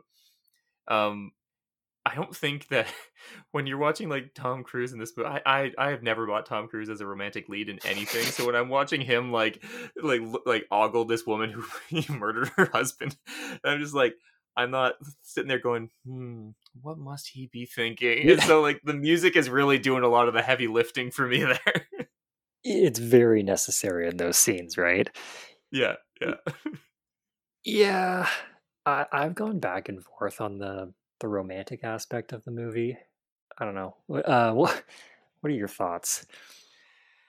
Um yeah, I just I just feel like it adds nothing. It's it's it's like it feels like an ego boost for Tom Cruise in some ways. Like I think like this could have been a whole story. Like the idea of kind of like okay, you've killed this person's like spouse and then you've been forced into close quarters with them for a long period of time because of like differences in culture there's like misunderstandings like this could be a whole movie but like really the love scene seems so the love stuff seems so like tacked on because the the only relationship i'm really invested in is uh, tom cruise and my boy ken like those are the people i Mhm, want to i yeah. want to see them talking. Whenever it gets back to a scene where it's like taka and tom cruise i'm like oh great.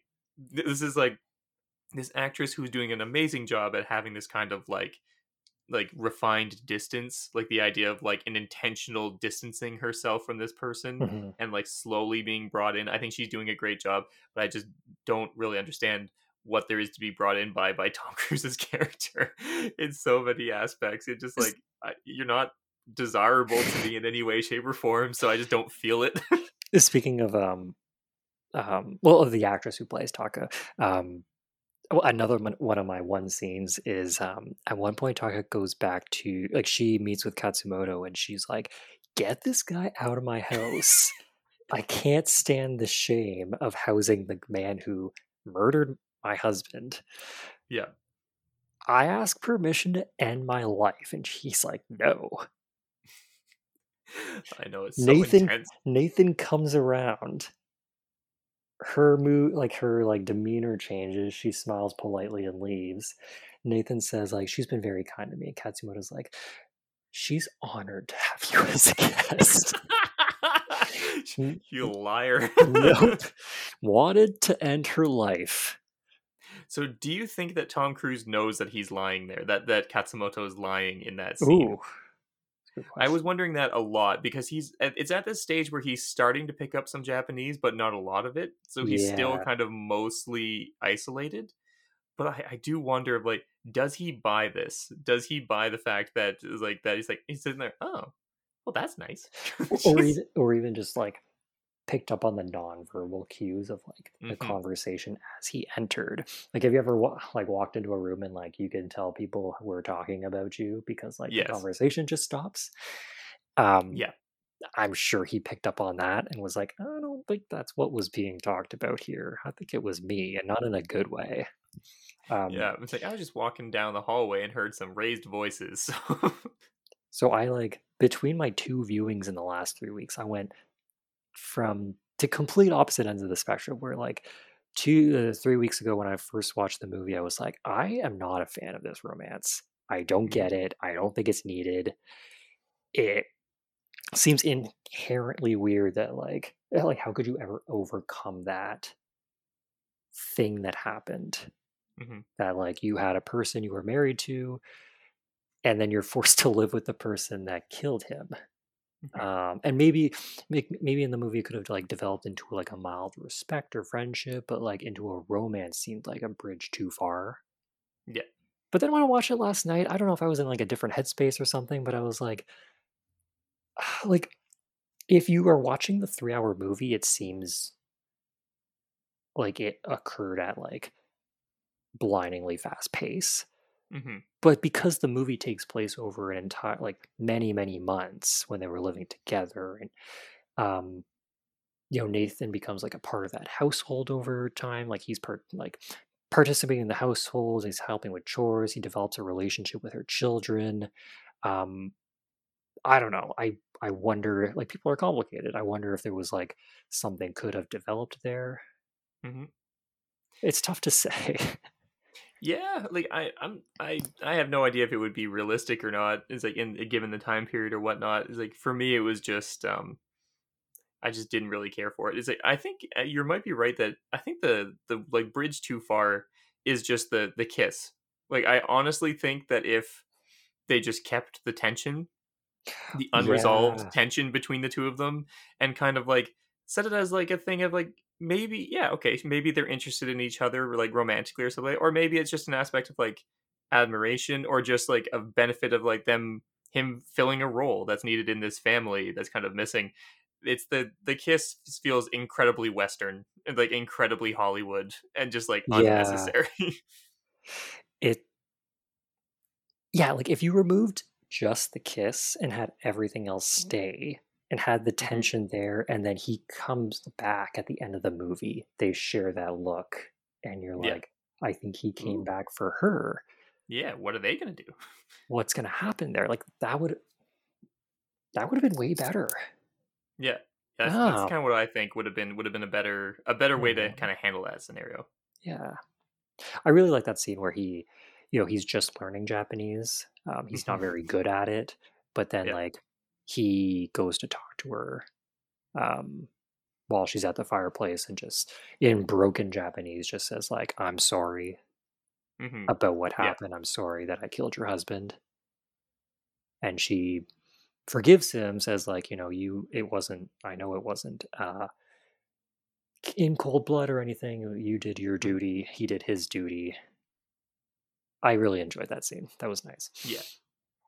Yeah, I also like the portion where she, where um when they're about to go off to battle and the younger boy gets angry and leaves and she's saying like, you know, life of a samurai is hard for the children. He doesn't understand. He's like he misses his father and then Tom Cruise is like he's angry because I took that away. He's like, "No, he's angry because you kind of like brought he's like you're he's scared we're going to lose you too sort of thing." Mhm. I think that was that was kind of a cute turnaround in that yeah way. All right. So it's like we're we're getting into this. We should probably move on to the conclusion soon. But Yeah. do you have any other as like of your a myriad of scenes that you wanted to discuss as like that uh, that maybe you haven't had a chance to talk about yet? um hmm Okay, one maybe more one question I wanted to pose to you. All right, bring it. I'm interested to get your thoughts on this. So it's this like theme in the movie of you know the ancient way versus the modern way. I think Peter Pre- Peter Pettigrew has a great line in this movie where he says like the the ancient and the modern are at war for the soul of Japan. And Katsumoto believes his rebellion is in service of the emperor. And I kind of go back and forth on this.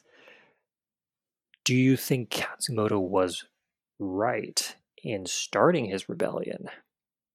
Um, because I would think that like outside of this movie, just in my like personal like way that I view the world, like you know, modernization, globalization, technological advances, advances, I think, like overwhelmingly are good things. Um, but Katsumoto believes that he he would like to keep things the traditional way. He doesn't want modernization to happen to his country. Mm-hmm. What are your thoughts on that?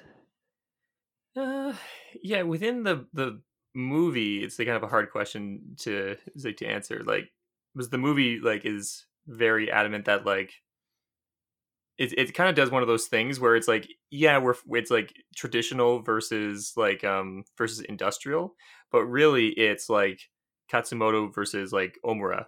Like those are like the like the two like recon like uh, recognizable like figureheads of both sides. Mm-hmm. Um, we have this argument about Civil War, like Captain America Civil War, all the time about the idea that it's like, is it? Are we talking? If we're talking about the ideals, about which ones I agree with, then it's one answer. But the movie presents us in terms of the characters that represent those two ideals, and it's clear where our allegiances should fall because it's like you're gonna vote for you're you're gonna vote for the Sokovia Accord thing. It's like, well, you know, it's like because you know, like, like, like, it's like Iron Man's just doing this because he's guilty. Like, there's no moral compass behind this. I'm like, okay, yeah, but like the idea behind it though is like, but no, we're talking. It's like the movie is presenting it as you're not thinking about this in terms of the real world. We're thinking about it as this philosophy is represented by this person, mm-hmm. Katsumoto, who is noble and caring and wants the best for his emperor. And this philosophy is represented by this person who's conniving and evil and like and is like it tries to assassinate people and is cowardly. Um and so because of that, I think it's physically impossible in this movie to not side with Katsumoto because of that kind of representation of character.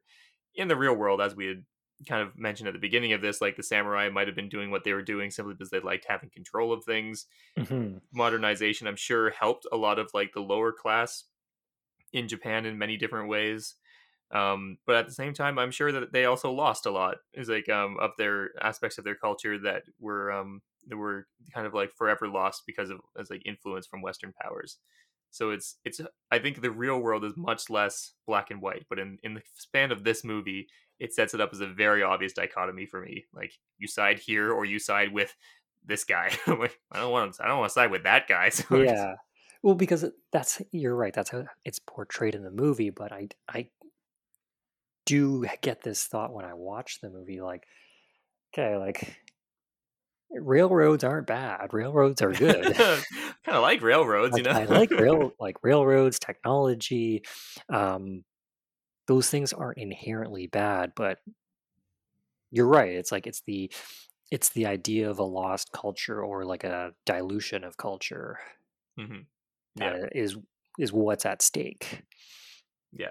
And the idea that like the the people who represent the stuff that's coming in is like are like all like it's you know it's like the capitalist greedy all that sort of stuff. Um and yeah, that stuff all sucks. We all hate that. Uh, but there's other things that you get out of it as well um, like trains. Everyone likes trains. And I think there was there um, that that's historically accurate. That like resistance to modernization in Japan, I believe, because Definitely.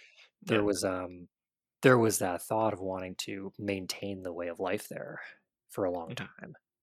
Oh yeah, yeah. It's like it was. It was not the West. Like European powers were never looked on entirely favorably by Japan. It was like in a lot of different ways, and Japan had like huge swaths of time in which they would allow no Western influence at all, and then they would like shift to like really trying to like upgrade into the modern universe, like modern world for a bit, and then like a new like regime would come in, and then it'd be like, oh nope, getting rid of that. It's like, and so there was a lot of that sort of stuff. There's a movie called Silence that's about like the Jesuit priests that are trying to like kind of be missionaries in Japan back during when Japan was like, no, no Europeans set soil set foot on this soil. If I if you if you're here as a Jesuit priest, you die. I, And um I did read that. Yeah, like there was a period of time where people, if foreigners even like set foot on Japanese soil, like they were killed immediately. yeah. Yeah, and for a long time the only country that they would do business with was the Dutch. Strangely enough. Oh, all right. Don't really know why, but yeah, they say yeah, it was, it was a thing. Um. Anyway, yeah. So I think at this point we, we're best to to move on into the end of our talk, which is the conclusion section. Sounds good. Let's do it.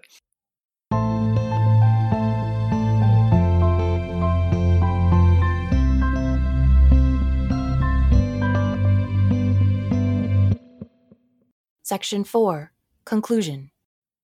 So the conclusion is, as one might imagine, a conclusion. It concludes everything. Now, for the most part, most podcasts at this point will put like up a uh, a number grading of some sort. Like we gave the Last Samurai this out of this sort of thing. Uh, but we here at the Arts Union Science Journal find that process to be kind of ridiculous. Like, how are you supposed to put the Last Samurai on the same numerical scale as I don't know, Fievel Goes West? It's like you know, like both movies successful in what they're going for.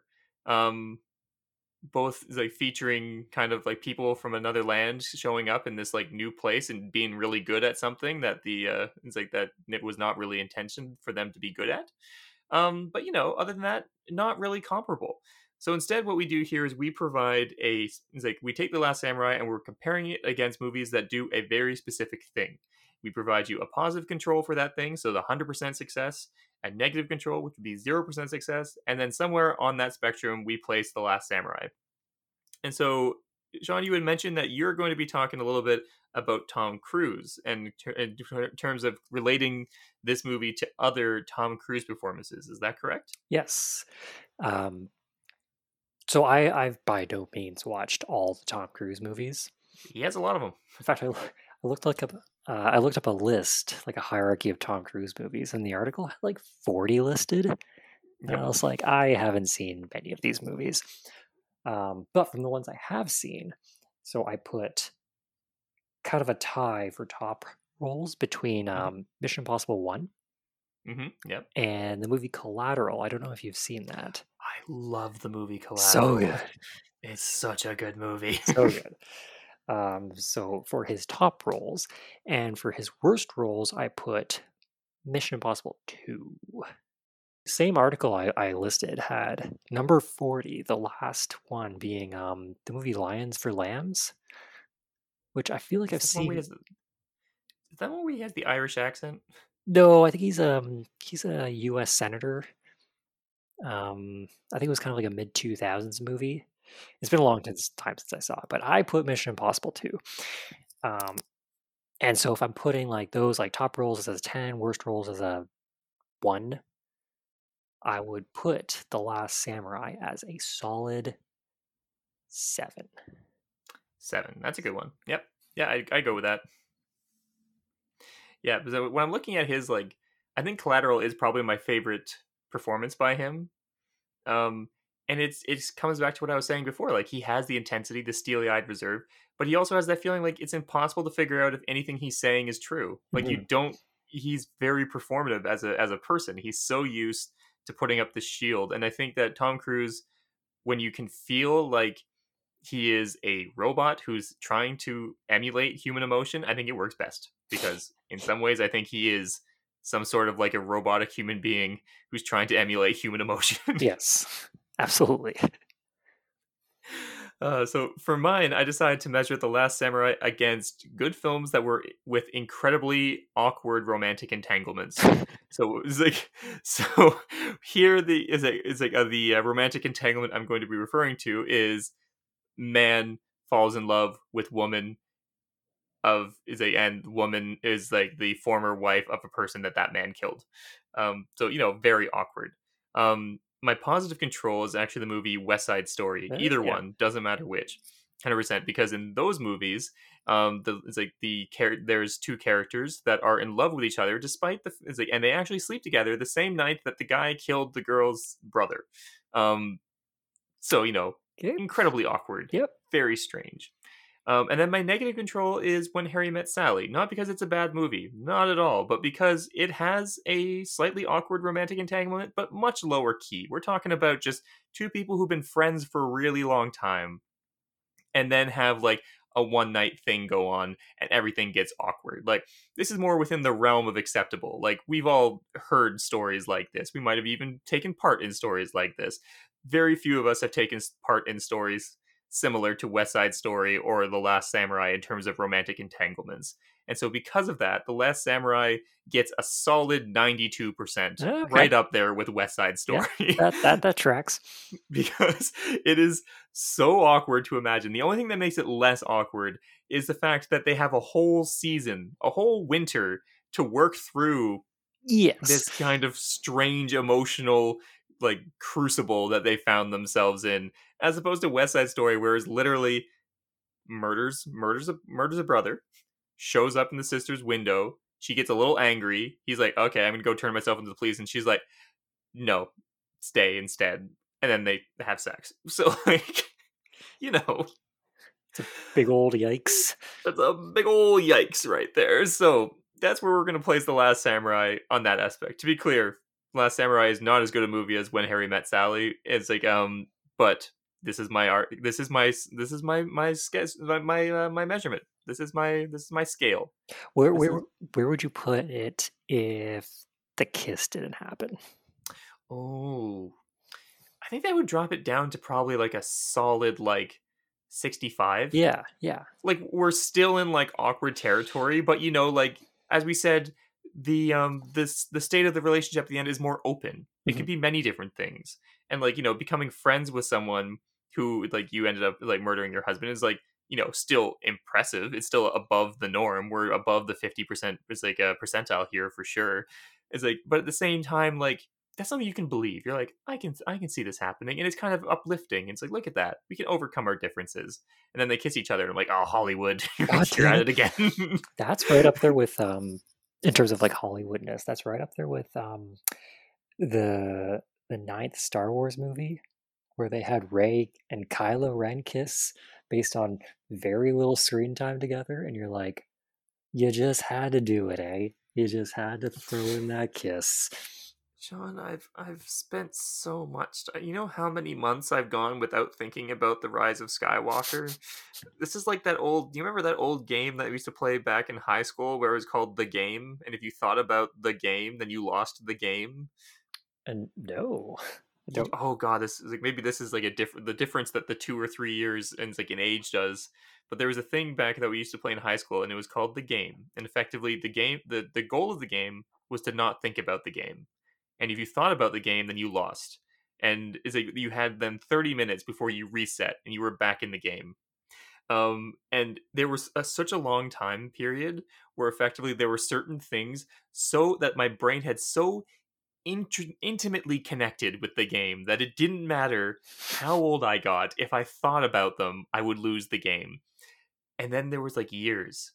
It was a glorious time, sometime between 2016 all the way up to like 2019, where I didn't think about the game at all, and I was winning. I was on. I was like I was on cloud nine. And then one of my friends mentioned it, and I was like, "Damn it!" And now I'm back in it. I'm back in the game, Sean.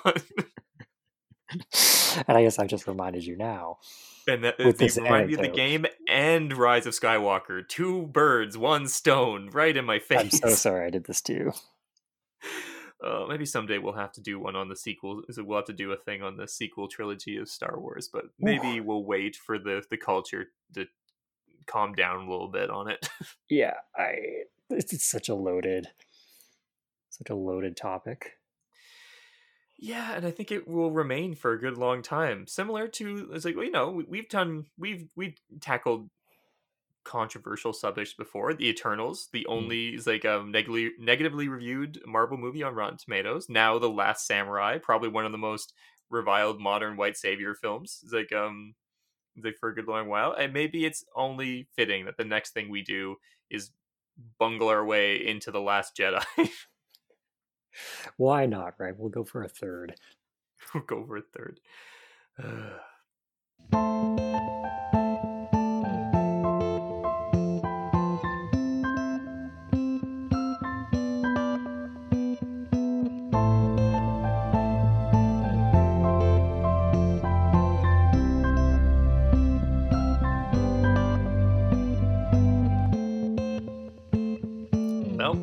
think that brings us to the end of this episode of the Arts Union Science Podcast.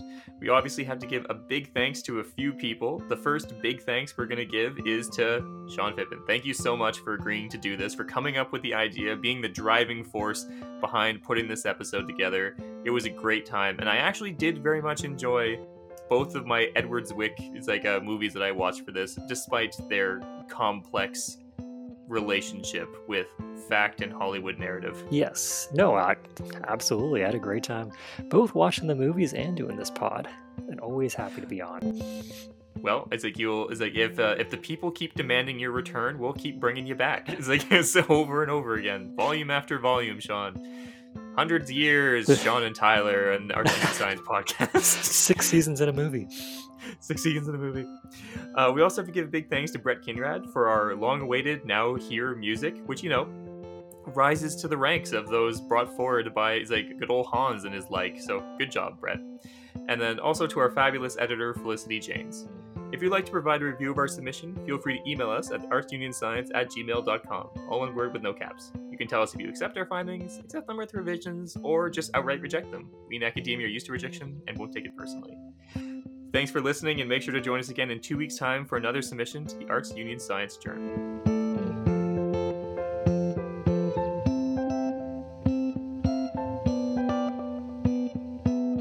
Your session with the Arts Union Science Journal has expired. Please try again later.